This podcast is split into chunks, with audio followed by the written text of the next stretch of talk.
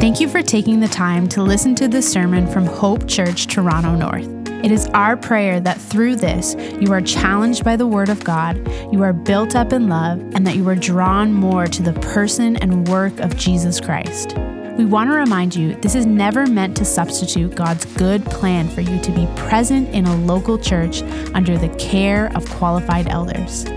If you do live in the North Toronto area and are looking for a local church, we invite you to join us at one of our Sunday morning gatherings.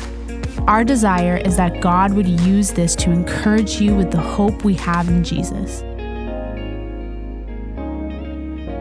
All right, morning, guys. Today we are back in Psalm 103, and our message title today is The Lord, a Beautiful Picture. Psalm 103. And um, if I asked you to list some things that you appreciate, what would you list?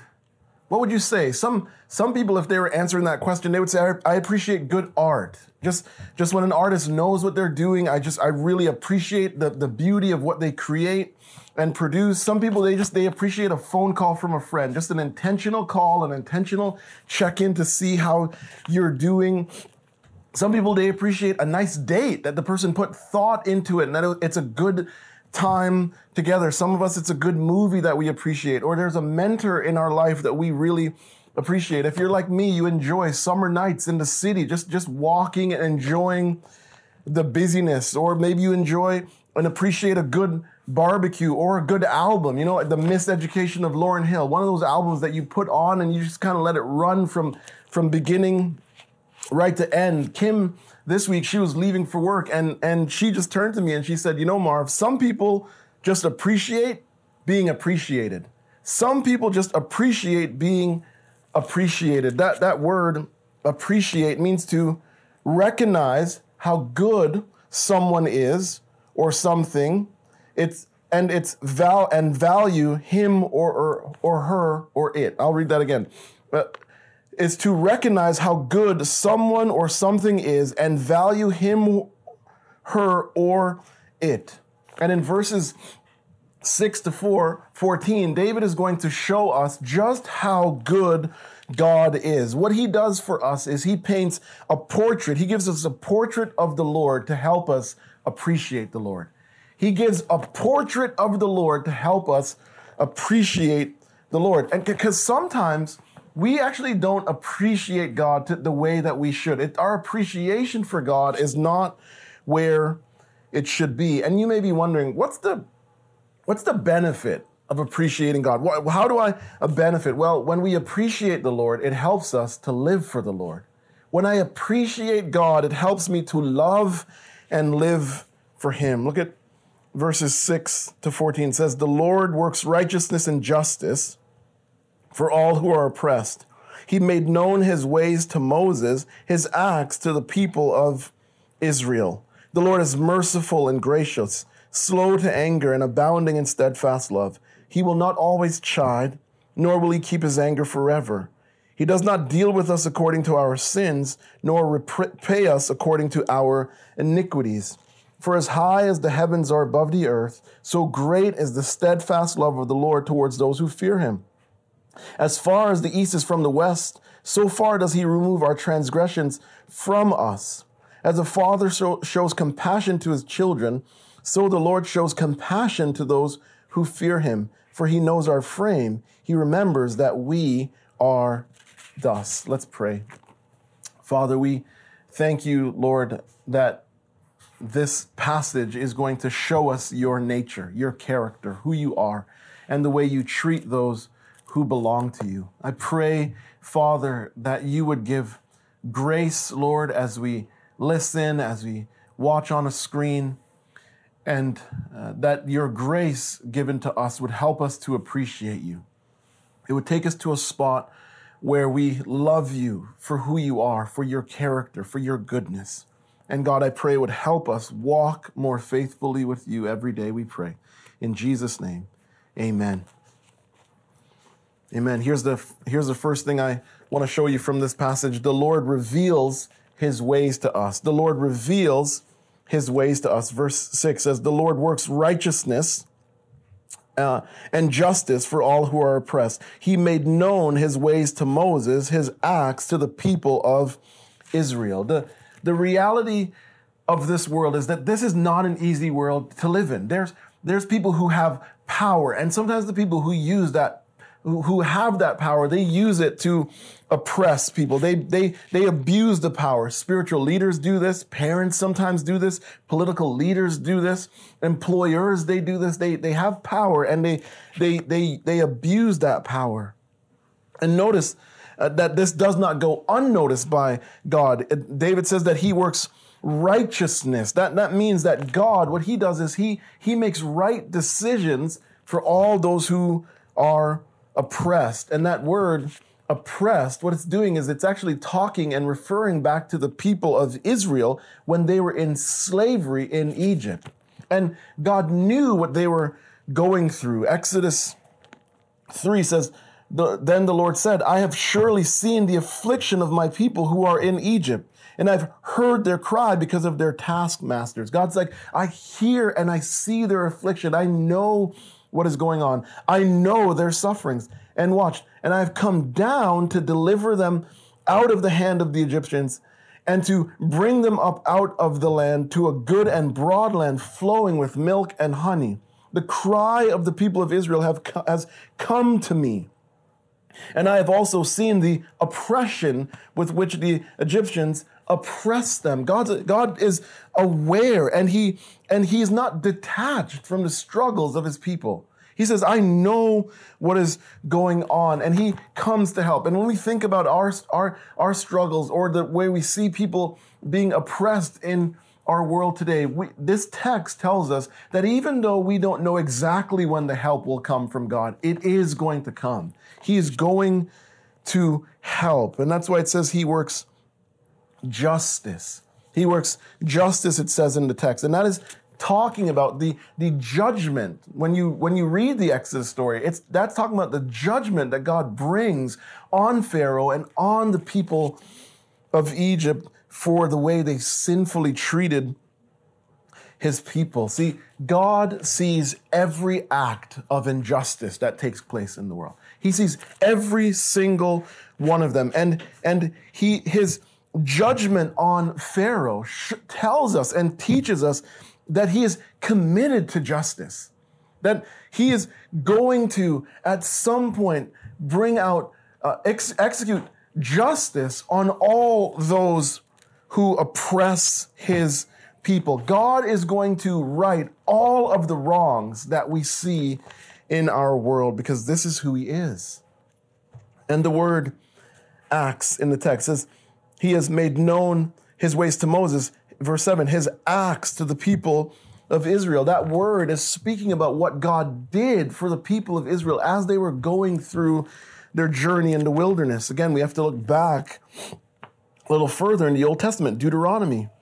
Deuteronomy 8 says, And you shall remember the whole way that the Lord your God has led you these 40 years in the wilderness, that, that he might humble you. Doing what? Testing to know what was in your heart, whether you would keep his commandments or not. And he humbled you and let you hunger and fed you with manna, which you did not know, nor did your fathers know, that he might make you know that, he, that man does not live by bread alone. God is teaching them. He's like, I want you to know some things, but that man lives by every word that comes from the mouth of the Lord. Your clothing did not wear out on you, and your, your, your foot did not swell these 40 years. Know then in your heart that as, a, as man disciplines his son, so the Lord your God disciplines you. God was being a good father to them, and he, he did what was necessary to help them grow and mature. That, that God is after that in his people. And you may have noticed a phrase in that in that Deuteronomy passage where it says that to, to know what was in your heart. And that might make you think that did, did God not know? No, no, God knew what was in their heart. The, the problem is, is the people didn't know. They didn't know what was there. And so God does what is necessary, allows things to come to show them what was going on in their heart, what they needed to know. This is his loving discipline. And and he did that back then. And this is the what he does for us Now, Hebrews. Hebrews 12 says, Do not regard lightly the discipline of the Lord, no, nor be weary when reproved by him, for the Lord disciplines the one he loves. You see that? He disciplines the one he loves. God is treating you as sons. For what son is there whom his father does not discipline? If you are left without discipline, in which all have participated, then you are illegitimate children. If, if the discipline of the Lord is not in your life, that is a bad sign. He disciplines us for our good, that we may share in his holiness. Watch this. For the moment, all discipline seems painful rather than pleasant, but later it yields the peaceful fruit of righteousness to those who are trained by it. The discipline of the Lord is loving because it shows us where we need to grow still. When we, when we go through times of testing, our, we are, our, where we are in our faith is revealed to us. Where we still need to grow is shown. The discipline of the Lord matures us. It helps us to grow. It builds character and conviction in us. And it also tells us that we're in the family of God. See, God is not just watching us. He is also working in us and around us. And David is showing here us that, that this is how God operates, that he rights wrongs done to his people. He provides for his people to help them grow in their faith. He is a good father. Verse 8 to 9 says, The Lord is merciful and gracious, slow to anger, and abounding in steadfast love. He will not always chide, nor will he keep his anger forever. There's four things we're told in verse 8 about God. First, we're told that he is merciful. Then we're told that he is gracious. Then we're told that he is slow to anger, that he is abounding in love. And when you consider all of the sin. When, when you've read the Old Testament up to the point of where you get to the Psalms, when you consider all the sin that you've seen in the people of Israel, this would have been music to their ears. And this description of God should be music to our ears. Because this description, what it does is it tells us about God's nature. It tells us about the way he deals with sinful people. It tells us how he deals with us. In verse 9 also is full of good news. It says that he will not always chide. That, that means God will not always continue to dispute with his people over sin. The word keep, it means to guard, it means to hold on to something. What this text is telling us is that God does not hold on to anger.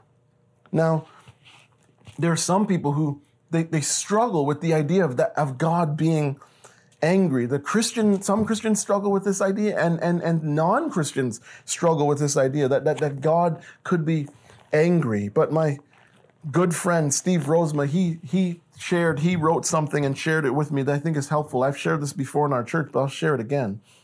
And he wrote, he said this We live in a society where it's impolite, even intolerable, to speak of the wrath of God coming upon mankind. It is simply another topic to be swept under the rug in our, dis, uh, in our disregard of uncomfortable truth. However, we as Christians must understand that God's wrath is not a defect in God's character, but a necessary outworking of his perfections of justice, goodness, and love. God's perfections and God's wrath are two sides of the same coin. God delights in himself as the fullness of justice, goodness, and love, and is therefore, watch this, angered when those created to image him wreak havoc on the world and on themselves by turning from his justice to injustice, from his goodness to evil, from his love to hate. God is not apathetic towards the evils of this world, but has dealt with them in Christ. We are faced with the choice. We bear the, uh, the choice with a choice. Bear the wrath of God ourselves or trust the one who bears them in our place. God is angry at sin because it harms his creation. God gets angry at sin because it, when we engage in it, it harms us and it harms others. And verse 10, verse 10 says, He does not deal with us according, uh, according to our sins, nor repay us according to our iniquities. The, the word sin is described as missing the mark. It's to, when we sin, when we choose to sin, we are missing the mark of God's standard for living. And, and some of the things I want to share, some of the things that cause us to sin, some of the things that cause us to sin, here's one impatience. Some of the things we, we miss the mark sometimes because we're flat out impatient. There's a there's a track out right now. It's called Adidas, and in it the the the, the rap artist he says one of the reasons why he chooses to sell crack is that because the nine to five check takes too long to come. That's just impatience. And what we need to think about here is that one of the ways we can defeat sin in our life is to practice patience. It, we need to wait patiently for the Lord to give us pleasure and not go looking for it in, in some unhealthy uh, and sinful ways. We need to be patient with that child that is challenging sometimes. We need to wait patiently for the Lord to provide us with a believer to, to date and spend our life with. See, see, sin, what it is, is taking matters into our own hands. Patience is trusting God who has the best plan. When I sin, I am taking matters into my own hands. Psalm 36 also speaks of some of the reasons why we choose to sin. It, it, it, tells us that sometimes we just don't fear the Lord. There's no fear of God in our life. There's, there's, there's also being deceived by sin. Sometimes we, we sin, we're just, sin deceives us. You see this if you read in Joshua 7, Achan, in his sin, he is deceived. He thinks that he can sin and not get caught and not be found out. And sometimes we sin because we just simply plan to do it. We, we just make a plan. We Psalm 36 says we contemplate wickedness on our bed, and then we go out and and do it. See, sin is not something for us to take lightly. Sin is not our friend. Sin is like a lion that will eat us alive. And so let's be a church that is committed to not play games with sin. Because when we when we resist sin, when we don't play games with sin, we are protecting ourselves. We are protecting our relationships. We're protecting our church. We're protecting our witness in the community. And even though we sin, God treats us with grace. There's words in verse 10 that point to that. The word deal and the word repay tells us that God does not give us what we deserve. Donald Williams says, if God gave us what we deserved, we would all perish. For example, in Exodus, in the Exodus, Israel, along with Egypt, should have lost her firstborn. But God provided a substitute in the Passover lamb. Therefore, he did not deal with his people according to their sins. The, the, the people were just as sinful as everyone else around them, but God provides this Passover lamb that they, they, they, they look to. And that Passover lamb points to our Passover lamb, Jesus Christ, who God provided for all people. And that's why when John the Baptist sees him, he says, There, here is the Lamb of God who takes away the sins of the world. And that brings us to point number two. The Lord removes our sin from us. The Lord he reveals his ways to us and he removes his, our sin from us. See, our sins are gone. And they're gone because they've been placed on Jesus Christ. Isaiah 53, which we talked about on Good Friday, says the Lord has laid on him the iniquity of us all. And God does all of this for those who fear him. Those who believe he is who he says he is, those who believe he will do what he promises to do, those who have a respect and a reverence and an awe for God, he does this for them. Verse 11 says, For as high as the heavens are above the earth, so great is his steadfast love towards those who fear him. As far as the east is from the west, so far does he remove our transgressions from us. Allen Ross says, in forgiving us, God completely removes our sin as far as the east is from the west. People need to be assured that, that, that when they repent and confess to the Lord, the forgiveness they are given is complete. When we, when we confess the forgiveness we're given, do you hear that? Is complete. And watch this God will never bring up those sins again, they're gone.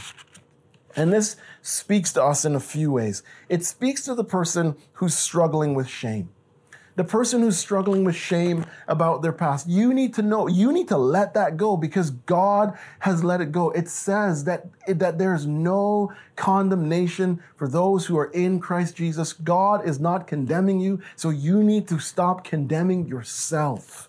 It speaks to the person who's struggling with shame. And there's a word here for the non Christian living with shame.